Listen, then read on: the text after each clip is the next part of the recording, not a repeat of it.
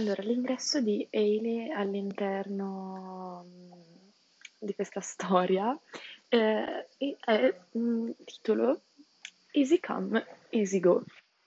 E qui già abbiamo una reference musicale che non mancherà nel corso, mancheranno nel corso della nostra storia perché eh, le nostre autrici erano donne di eh, cultura. E iniziamo così, con un, con un corsivo ami con del corsivo. Allora, qua partiamo già, che c'è, c'è già un tipo, proprio non è neanche iniziata la, la storia che c'è già un tipo. E così te ne vai, mormorò senza alzare gli occhi da terra. Eh già. e qua inizia la conversazione, fine. Spostai lo sguardo verso di lui e vidi i suoi lineamenti carichi di tristezza e il suo sorriso spento mentre gio- giocava distrattamente con un sassolino. Dopo averlo fatto cadere un paio di volte, che cazzo c'è il Parkinson che non riesce a tenere in mano un sasso? Vabbè, tese il braccio lanciandolo in mezzo al campo.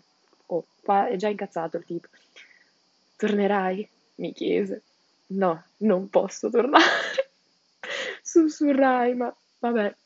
E qui già iniziano a venire fuori altarini, però, perché qua abbiamo questa nostra Ailey che non, non può tornare a casa. Ti mancherà questa città? Suppongo di sì non lo so, fai te. E qua iniziano i momenti hot. E io, tu cosa? Qua, classica frase della tipa che se la vuol tirare, che è palesemente di fronte a uno che ci sta provando con lei, però lei ci vuole stare ma non farglielo vedere subito e quindi fa la finta tonta. Tu cosa? Ma tu cosa? Ehi, li sveglia, dai. Ci guardammo negli occhi. Il silenzio calò tra di noi. Avevo capito cosa intendesse, vedete, mica scema la ragazza. Tu sarai una delle cose di cui sentirò di più la mancanza. E quasi pario, sì, parissimo. Perché poi c'è un'altra frase con cui, conclu- cioè, con cui va avanti, che dice, tu sarai l'unica cosa di cui sentirò la mancanza. Il tipo è stato più diretto, cioè lui carico, lui carico a manetta. Tirò fuori la sigaretta elettronica e la portò alla bocca. Dopo questa cosa la commenterò quando finisce il corsivo perché altrimenti non si capisce. Prima ancora di sentire l'odore del fumo, che non è fumo, è vapore, però ok, tossii leggermente, così, riflesso incondizionato. Dove tira fuori l'Icos, vedi lei che inizia a tossire, che ci muore, vabbè. Si ricordò che mi dava fastidio e la nascose nella tasca. Vabbè, commento adesso, non ce la faccio ad aspettare la fine anche se mancano tre righe. Questa storia, in realtà, questa parte non è totalmente inventata, cioè i dialoghi sì, però tipo la dinamica non è totalmente inventata, è una cosa che a me era successa veramente. Ma avevo tipo 13 anni quando mi dovevo trasferire.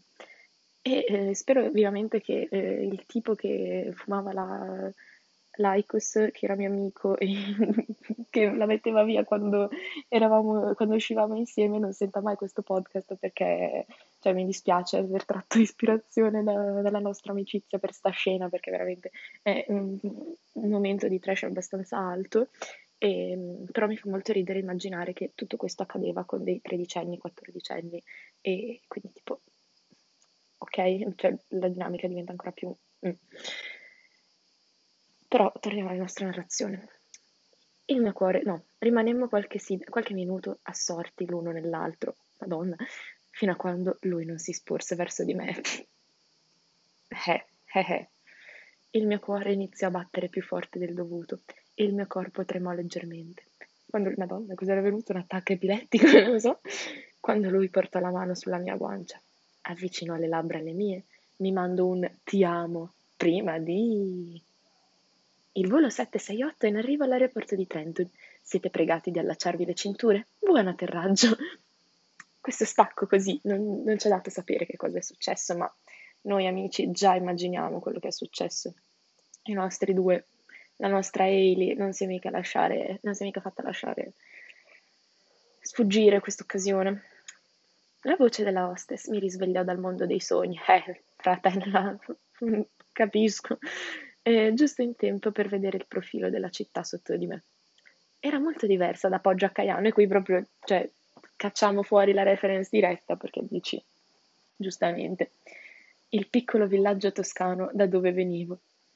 Innanzitutto era più grande, Avevo letto su internet che la popolazione era circa di 80.000 abitanti. Poi il suo fiume, il Delaware, era attraversato da numerosi ponti che collegavano la contea di Mercer alla, Pensil- alla Pennsylvania, rendendolo molto importante. Mentre l'Ombrone, il fiume del mio paese, era solamente un piccolo e trascurabile affluente, di cui la gente si ricordava solo quando veniva troppa pioggia e si rischiava l'allegamento delle case qua abbiamo anche interferenze di sottofondo perché la realness di questo racconto si vede anche in questo. E in tutto ciò c'è questa, eh, questo excursus eh, geografico sul, sulla Pennsylvania, sui fiumi. Su... Era tutto una tecnica, anche lì copiatissima da altre storie, perché eh, volevamo rendere la storia molto realistica, no? E io mi ero messa a fare proprio delle ricerche, mi ricordo che avevamo mandate anche proprio alla Joe, Ehm, perché io in tutto ciò non so se riferirmi tipo alla Gio come a te, perché tanto sto podcast lo sentirai tu al massimo i nostri amici sfigati che verranno costretti per, eh, per, per capire se si sente barra se fa ridere, oppure se dire tipo alla Gio così se casomai metti l'ascolti gente che io non conosco, eh, tipo sembra una roba super professionale, tutta studiata, vabbè. In tutto ciò volevamo fare le fighe, mm, far vedere che sapevamo qualcosa di geografia, in realtà... Eh, io ho fatto una figura di merda, cos'è stato? Una settimana fa, dicendo che Andria era un paesino. È un paesino, chiaramente. 100.000 abitanti, ma è un paesino.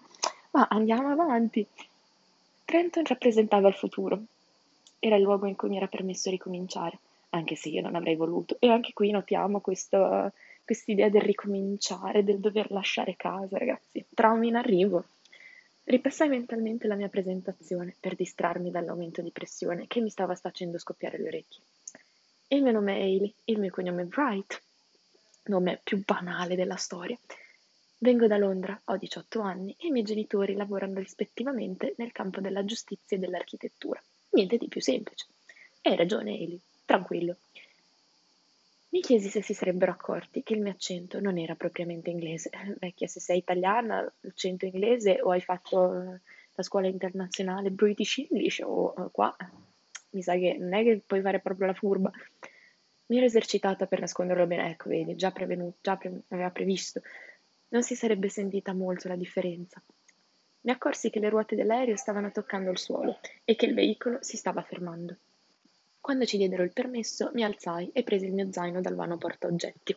Dopodiché filai via da quell'aggeggio infernale. La Madonna, ma ragazzi, ma questi aerei, ma che, che cosa vi fanno? Non ero mai stata così male in vita mia, la Madonna. Le orecchie scoppiavano e avevo un leggero senso di nausea, che scomparve solo quando riuscii a prendere una boccata d'aria fresca. mi immagino in aeroporto, proprio una ventata d'ossigeno t'arriva.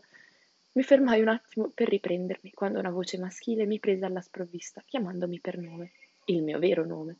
Allora, qua cioè, partiamo da un presupposto che se tu sei fuori dall'aereo, cioè, è impossibile che una persona sia venuta a prenderti sotto le scale dell'aereo. Cioè, o sei un jet privato, ma figlia mia non mi sembrava, però non si sa mai, oppure qui palesemente uno dei primi errori che andiamo a riscontrare nella, nella narrazione, oltre al, al, cambiamento climatico di cui Shadow ci ha resi testimoni nel passaggio da uh, sole stordente lì a, a caldo afoso, no, a freddo, a freddo che doveva scappare dentro al dormitorio.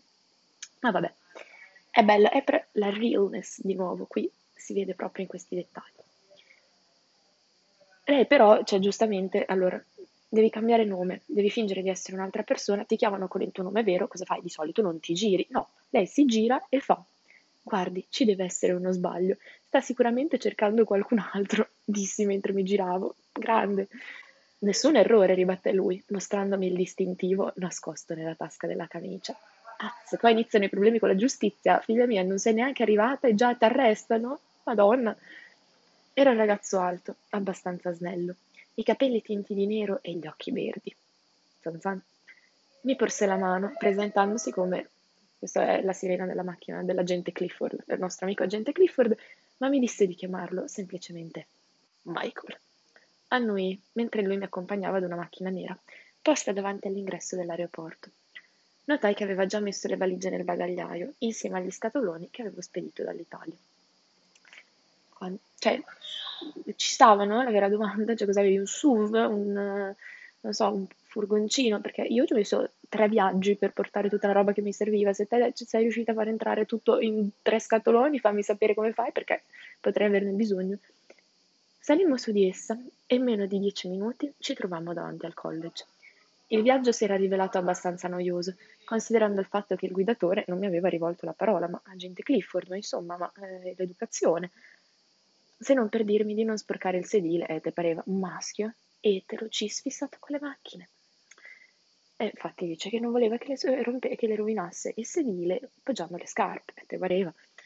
La visione dell'istituto però mi rallegrò particolarmente, dato che aveva un aspetto davvero molto americano, tipico di quelle scuole che vuoi frequentare. Questa frase ricordiamocela molto bene. Tipica di quelle scuole che vuoi frequentare fin dall'età di 10 anni, quando hai abbastanza senno da capire che High School Musical non è poi così finto come credevi. Vabbè. Ok. Mentre guardavo estasiata fuori dal finestrino, lui disse Verrò spesso a trovarti e penso che tu possa ben capirne il motivo. Detto, questo qua è Marpione, più di quell'altro lì dell'inizio della storia. Cioè, verrò spesso a trovarti. Oh, Ciccio, fly down. Se ti fanno domande, io sono tuo fratello, ok? Ok, quindi, vabbè. Finiamo e poi lasciamo i commenti alla conclusione. Perfetto, risposi, ancora assorta dalla visione della mia nuova scuola. Scaricammo i bagagli e la signora all'ingresso ci indicò il percorso per arrivare alla camera, la numero 113. Quindi vediamo che è tutto lì su questo corridoio. Tutto, tutte le dinamiche nelle stanze si, si svolgeranno in questo corridoio del primo piano. I corridoi erano vuoti, probabilmente tutte le matricole avevano già cominciato a cercare i corsi da seguire durante l'anno. Abbandonammo tutto in camera mia, dopodiché Michael mi lasciò sola, promettendomi di tornare a trovarmi per vedere chi sarebbe stata la mia nuova compagna di stanza. Vedi, lui marpione non solo con la tipa, pure con l'amica. Appena chiuse la porta, io mi, app- mi ci appoggiai contro e scivolai fino al pavimento. Da quel momento dovevo affrontare la parte più difficile, essere Ailey. Allora, la nostra amica Ailey mh, mm, ci porta in un dramma un po' uh, simile a quello che abbiamo visto prima, ma anche leggermente diverso, perché lei ci dice che um, è inguaiata con la polizia. Abbiamo questo Michael che a tratti sembra uno stalker, a tratti un sociopatico, a tratti Michael Machite Sengula.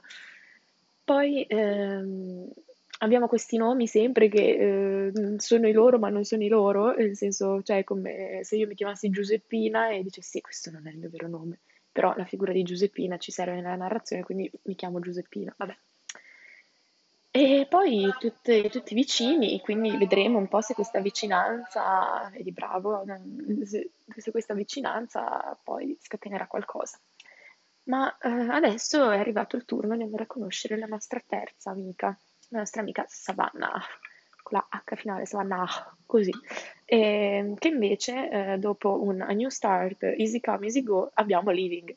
Giustamente abbiamo fatto inizio, mezzo e mezzo e la fine. Quindi vediamo un po' che cosa ci riserva la storia della nostra amica Savannah.